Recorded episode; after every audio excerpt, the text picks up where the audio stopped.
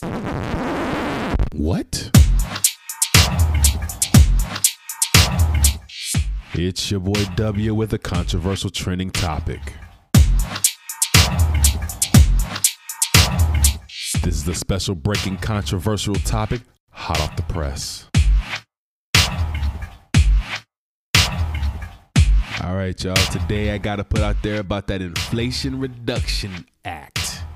Yep, it's been passed. It's been signed. It is the law. That's a horrible Sylvester Stallone voice, but hey, it's law. All right. And what is it? What's it about? How can people be mad about the Inflation Reduction Act? I mean, inflation is plaguing us all. So who wouldn't want inflation to back down? Okay. I mean, look, look, look, look, check this out. A gallon of milk is averaging $4.40 across the country as of the month of July. However, back in January of this year, the average was $3.82. That's a 58 cent increase. Okay. In 2020, in the month of January, the average price for a gallon of milk was $3.52. Damn. Yeah. You do the math, okay? Well, other than the people who are making a killing right now, the vast majority of us would like to see the act of inflation reduced. All right? Reduced. So let's just get into a few things that is this inflation act, this inflation reduction act. Let's see what it is, all right? So one of the things is lower healthcare and drug costs. Hmm. Okay. And investing in domestic energy production. Okay. Um, it's supposed to lower the deficit and lower inflation. That kind of sounds like that Build Back Better Act. But okay.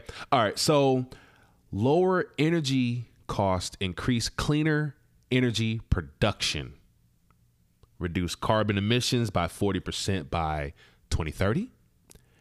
So basically, it sounds like it's a climate bill. The fuck?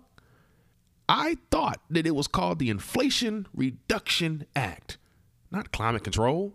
What the fuck is going on here? All right. All right. There, there's more. All right. So check this out. There would be a 15% minimum tax on companies making more than $1 billion a year. I don't know about you, dog. But it's about time. Just saying. All right. So check this out. This this act also expands Medicare benefits, free vaccines in 2023, $35 a month for insulin in 2023, and it caps out of pocket drug costs to an estimated 4000 or less in 2024 and settling at 2000 in 2025. It also lowers energy bills, cuts energy bills by $500 to $1,000 per year. Hmm. Okay. Uh, it makes a historic climate investment, reduces carbon emissions by f- roughly 40% by 2030. It creates manufacturing jobs, more than $60 billion invested will create millions of new domestic clean manufacturing jobs. Hmm. All right. And um, invest in disadvantaged communities, cleaning up pollution and taking steps to reducing environmental injustice with 60 billion for environmental justice. okay. All right. It really seems like climate needs some justice. You know, not black people, not anybody else, just climate. Climate needs justice. it puts a new meaning to justice for all. You know, I'm hot, but you know, climate needs the justice right now. One nation, under God, indivisible, with liberty and justice for all, including climate. Okay. All right. Let's go. Keep it moving. Closes some tax loopholes used by wealthy. A 15% corporate minimum tax, a 1% fee on stock buybacks, and enhanced IRS enforcement. Lovely. This act also, allegedly, protects families and small businesses who are making $400,000 or less. All right.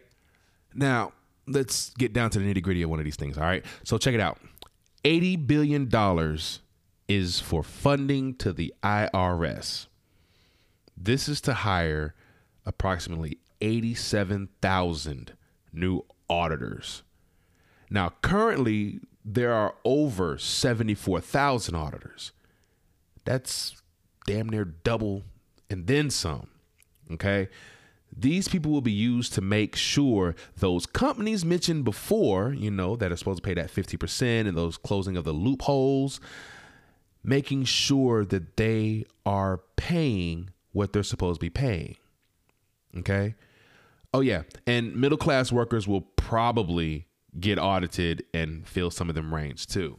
Um, as explained in the video that I watched um, in regards to this, dude said specifically middle class are usually the ones who don't have the means to hire a lawyer. But hey, that's neither here nor there. Now, another person explained that there is a fiscal spending, okay? And an increase in taxes is right behind it. I'm gonna say it again. When there is fiscal spending, increased taxes follow it. Damn! It comes right behind it. Okay? He claims this is common sense. Don't know who knows that, not sure, doesn't matter. He went on to say that the funding to fight climate change is fiscal spending. What? Okay. Prescription drug cost being low is uh, fiscal spending. Shit. The IRS and them 87,000 auditors, fiscal spending. Shit. So if he's right, taxes are going to go up. God damn. So, in other words, even though Biden promised to not raise taxes on people making less than $400,000 a year, but fiscal spending will cause taxes to go up anyway. Hmm. That's interesting. Now, according to Penn Wharton budget model, okay, crunch the numbers, put everything in in regards to this act and what it does. It does shit for inflation. What? Nothing. What? Nada. Like, what? Not a motherfucking thing. But it's called the Inflation Reduction Act. Are you gonna stop telling those lies? I mean, I know that it's just a name. It's just a name. But it's kind of like a person being named Jorge and they're not Hispanic or Portuguese. Some say that the Inflation Act is just corporate welfare. That's hilarious. Not gonna lie, I kind of laughed at that. This has been another episode of the Breaking Controversial Hot Topic with your boy W. Follow up on this topic and many more at the Controversial Conversation on Facebook and Instagram. Again, I'm your host, Dub Dub Dub Dub Dub Dub.